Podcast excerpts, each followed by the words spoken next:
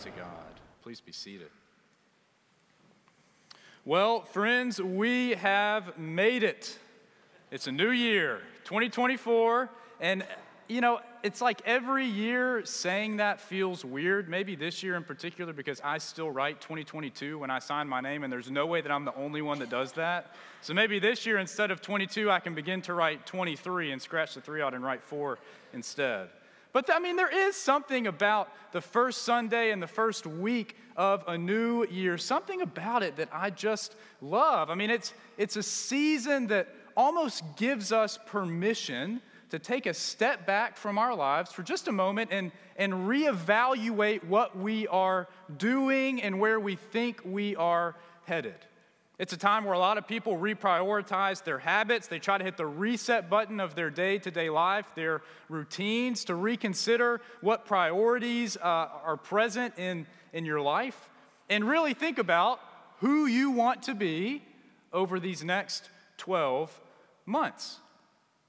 And I've been spending a lot of time over the last couple of months thinking about what that might mean for us as a church as we head into this new year together. Because look, if we're going to be honest with ourselves, we have had what I would call a challenging last couple of years as a church and as a society. I mean, as a church, we've had multiple staff changes. We've been walking through somewhat uncertain times with our denomination that could possibly continue to be uncertain into this next year. We've just changed worship times, which kudos to all of you for making it here on time at 8:45. I am so proud of you. A lot of things that we did not anticipate happening at the beginning of 2023. If you broaden that to the society, I mean, over these last couple of years, we've been facing things like pandemics and contentious elections and, and inflation and, and a deeply divided political system. And that doesn't even go into all of the war torn areas across our world right now that we see updates on each and every day, right? And that doesn't even include what has been going on in your personal life over these last couple of years. My point is that if we look back, I think it's safe to say that on all fronts, the life of our church, the life of our society, your personal family day to day life, things have not gone according to plan. Which means I think it's also safe to say that more than likely, 2024 will not follow the exact plan that we have laid out for it either.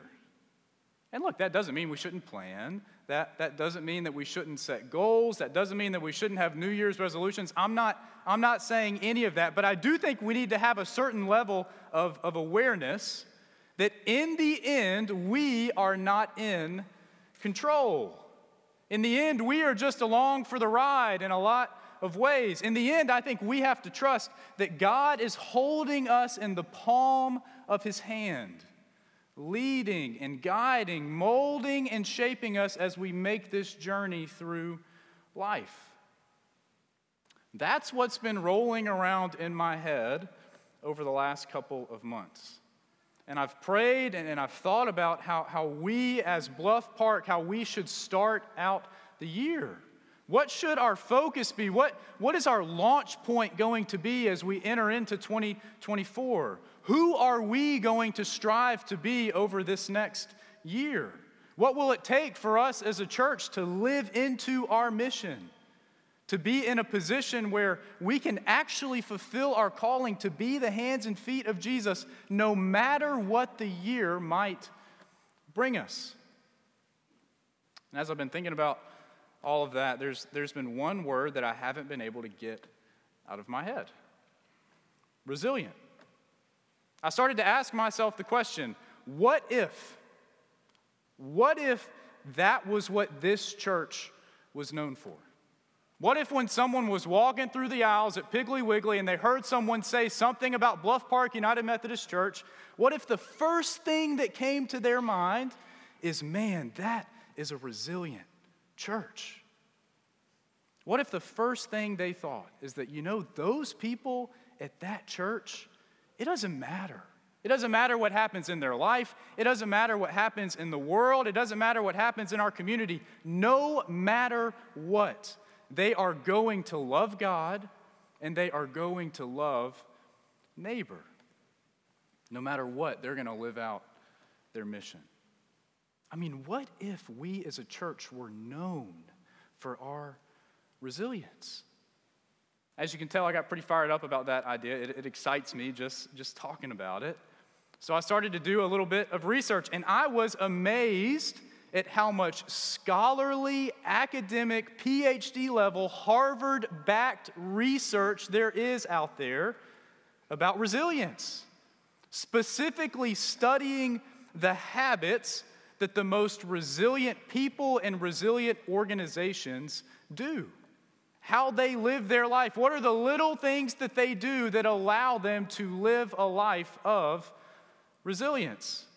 One of the bits of research that I read talked about how resilience is not just the capacity that we have to endure pain or hardship, but the strength and speed of our ability to respond to adversity our ability to stay on track despite what is going on around us. And it is something that the research shows that we can build and we can grow in our lives. And I've come to believe that we can build and grow in our faith. They talked about how resilience is not just having a backbone, but it's about strengthening the muscles around the backbone. Here's what struck me about my reading the most not all, but most of the habits and traits that research shows that resilient people do, those things that strengthen those muscles around the backbone, are things that we should be doing as followers of Jesus. In fact, most of what the research mentions is stuff that is found all over Scripture. Resilient people, according to the research, among other things, are compassionate present, prayerful, and courageous. So, friends, over the next four weeks, we're going to talk about how we as individuals and how we as a church can be compassionate, present, prayerful, and courageous so that we might be known in our community as being resilient, unshakable followers of Christ, always ready to go where God is calling us, no matter what it is that is happening around us. And this week, we start with compassion. Our scripture reading for this morning is one of the many moments that we see Christ show compassion to someone in need. What I found this week is that that Greek phrase that we read in our scripture, moved with compassion, occurs 12 times in our Bibles, all of them occurring in the Gospels, and all of them talking about Jesus. He had compassion when he saw the hungry crowds wandering like sheep without a shepherd. He had compassion on the sick in multiple areas of the scriptures where he healed them and, and, and forgave them. He told parables of kings having compassion and forgiving the debts of their slaves, or the blind men in our text for today experiencing the compassion of Jesus when he touches their eyes and gives them the gift of sight. He had compassion on a widow whose son had just died. He talks of a, of a Samaritan's compassion on a man who had fallen victim to thieves and robbers on the road down to Jericho. And of course, the compassion of a father welcoming a prodigal son home. I mean, it goes without saying, doesn't it, that Jesus lived a life of compassion over and over, showing us what it looks like to be a compassionate, forgiving, merciful people. And oh my goodness, was Jesus resilient? I mean, Jesus is one of the, if not the most resilient person, I think, to ever walk the earth. I mean, just 10 verses before our reading for today, Jesus announces for the third time what he is going to face, what he's going to run into when he comes into the city of Jerusalem. I mean, Jesus, in the midst of his journey to the cross, dealing with the scribes and the Pharisees trying to get him to slip and tumble, leading a group of disciples that were having a really hard time coming to terms with what Jesus was going to have to do in Jerusalem. I mean, literally, the weight of the world on his shoulders. And still, Jesus had time to stop and show compassion to a couple of blind beggars on the side of the road. Jesus' resilience was such that it didn't matter what was going on around him. He was going to be compassionate to those in need, he was going to show mercy, and he was going to be loving. The question for us is how can we be compassionate? How can we be resilient like that? How can we live our lives every day with that sort of compassion at the forefront of our actions? How can we have such a resilience that, that it won't matter what 2024 has in store for us, that we already know that we're going to be the hands and the feet of Jesus? It's a big question, isn't it? But I think the answer is simpler than you might expect. I mean, I, I firmly believe that the only way for us to begin to live with that same love, that same mercy, that same compassion that we see all over the life of Jesus, the only way that we can consistently be the hands and the feet of Christ is if we first remember the compassion and the mercy, the forgiveness and the grace that Christ has shown us. I mean, look, guys, the, the first step for us to be a resilient church in 2024, the first step for us to be a compassionate church in 2024 is to simply remember that we are the blind men reaching out to Jesus for healing that we are the hungry crowd, that we are the grieving widow, that we are the man in the ditch in need of rescue, that we are the prodigal son running back into the arms of the loving, forgiving Father. Our ability to be compassionate, our ability to be the hands and the feet of Jesus, is deeply rooted in the compassion that Christ first showed us.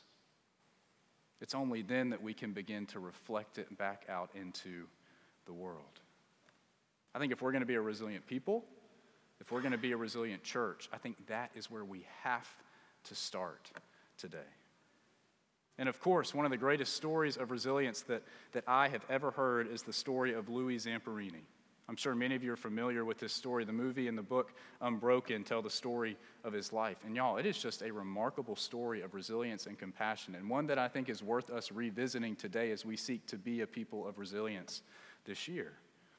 He was an American World War II veteran. He was an Olympic distance runner. In 1941, he was commissioned into the United States Air Force as a lieutenant, and he served as a bomber for the B 24 Liberators. On a search and rescue mission, Zamperini's plane experienced mechanical difficulties and it crashed into the ocean, and he was stuck drifting on a raft in the open sea for 47 days. And eventually, he was captured on the Marshall Islands by the Japanese. He was taken to two different prisoner of war camps in Japan where he was tortured and beaten repeatedly by the Japanese military, but specifically by a guard that went by the name of the bird. If you've seen the movie, then, then you know that because the bird gets a lot of face time in, in the movie. And the bird hated Louis. It seems specifically because he was an Olympic runner and carried fame with him wherever he went. The bird made it his mission to try and break Louis' spirit. But if you know the story, you know that he failed and that eventually the war ended and Louis' camp was liberated. I feel like that's the part of Louis' story that I'm guessing most of us are familiar with. But what I want to zero in this morning is the second half of his story, because I think that's where the real lesson is for us this morning. When he got home, he began to struggle with PTSD and, and depression. He couldn't sleep. He was haunted by nightmares. Every night, he relived the horrors of his last two years. He turned to substance abuse to try to forget the pain. He grew distant from his wife and his kids. I mean, he kind of became a mean spirited man once he made his way home. And finally, his wife had had enough and she filed for a divorce because she just couldn't take it anymore. And soon after, his wife Cynthia went to hear a young preacher named Billy Graham, one of his first crusade weekends in the Los Angeles area. And she found Jesus. She gave her life to Christ. And when she did, she immediately realized that that was what her husband was missing the most in his life. And so she told Louis that she didn't want a divorce anymore, and, and his heart began to soften. And he still wanted no part of Christianity, but, but he too went to go hear Billy Graham speak because of the impact that he had seen it have on his wife. And of course, Louis ended up giving his life to Christ as well. And according to him, when he did, the nightmares stopped. He put the bottle down, he quit smoking, and he began to live a life of compassion. He did crazy things, y'all. He went back to Japan to share the gospel with the troops who had once abused him, going to the prison where he had been held captive himself and he watched them and rejoiced as they came to know Jesus. He even sought out the bird. And though the bird never allowed Louis to see him, Louis wrote him a letter saying that he had forgiven him. He used his story to pour into to at risk youth. He completely transformed his life. And look, there's a lot that we could pull from his story, but what I am pulling from his story this week is that when Louis realized the compassion, the grace, the forgiveness that Christ had shown him, suddenly he was able to reflect it back out into the world. A realization that, that enabled him to fulfill the call that God had placed upon his life a call to share the gospel no matter what. Friends, I, I hope today that as we crest the wave that is and will be 2024, that we can simply remember all that Christ has done for us. When Christ pulled us from the ditch, when Christ fed us and healed us when Christ welcomed us back into the fold, when Christ protected us and cared for us and listened to us. I hope that we can remember how Christ has redeemed us. Because look, when we do, I think it becomes impossible not to reflect that love back out into the world around us. And I am convinced that when that is the footing that we are standing on, when that is our foundation, I think we have a real shot at being resilient and unshakable in our mission. I think we actually have a shot at fulfilling the call that God has placed on our lives and on our church to be resilient, to be compassionate, to be resolved, that we will be the hands and the feet of Jesus no matter what. I mean, what if? What if this was the year of resilience for us at Bluff Park United Methodist Church? My hope is that we would be a people who remember. In the name of the Father, and the Son, and the Holy Spirit. Amen. Let's pray. Lord, we give you thanks for all the mighty things that you have done for us, and we pray this morning that we would simply remember that we would remember your goodness, that we would remember your faithfulness, that we would remember, Lord, when you pulled us from the ditch, the compassion and the mercy that you show us day in and day out, so that we might simply be a people who reflect it back into the world, a people who are resilient, a people who are bold and courageous, resolved, Lord, to be your hands and your feet, no matter the hand that we are dealt. Fill us with your spirit, Lord. Help us to remember so that that might be so. We sure do love you, Lord. It's in your name we pray. Amen.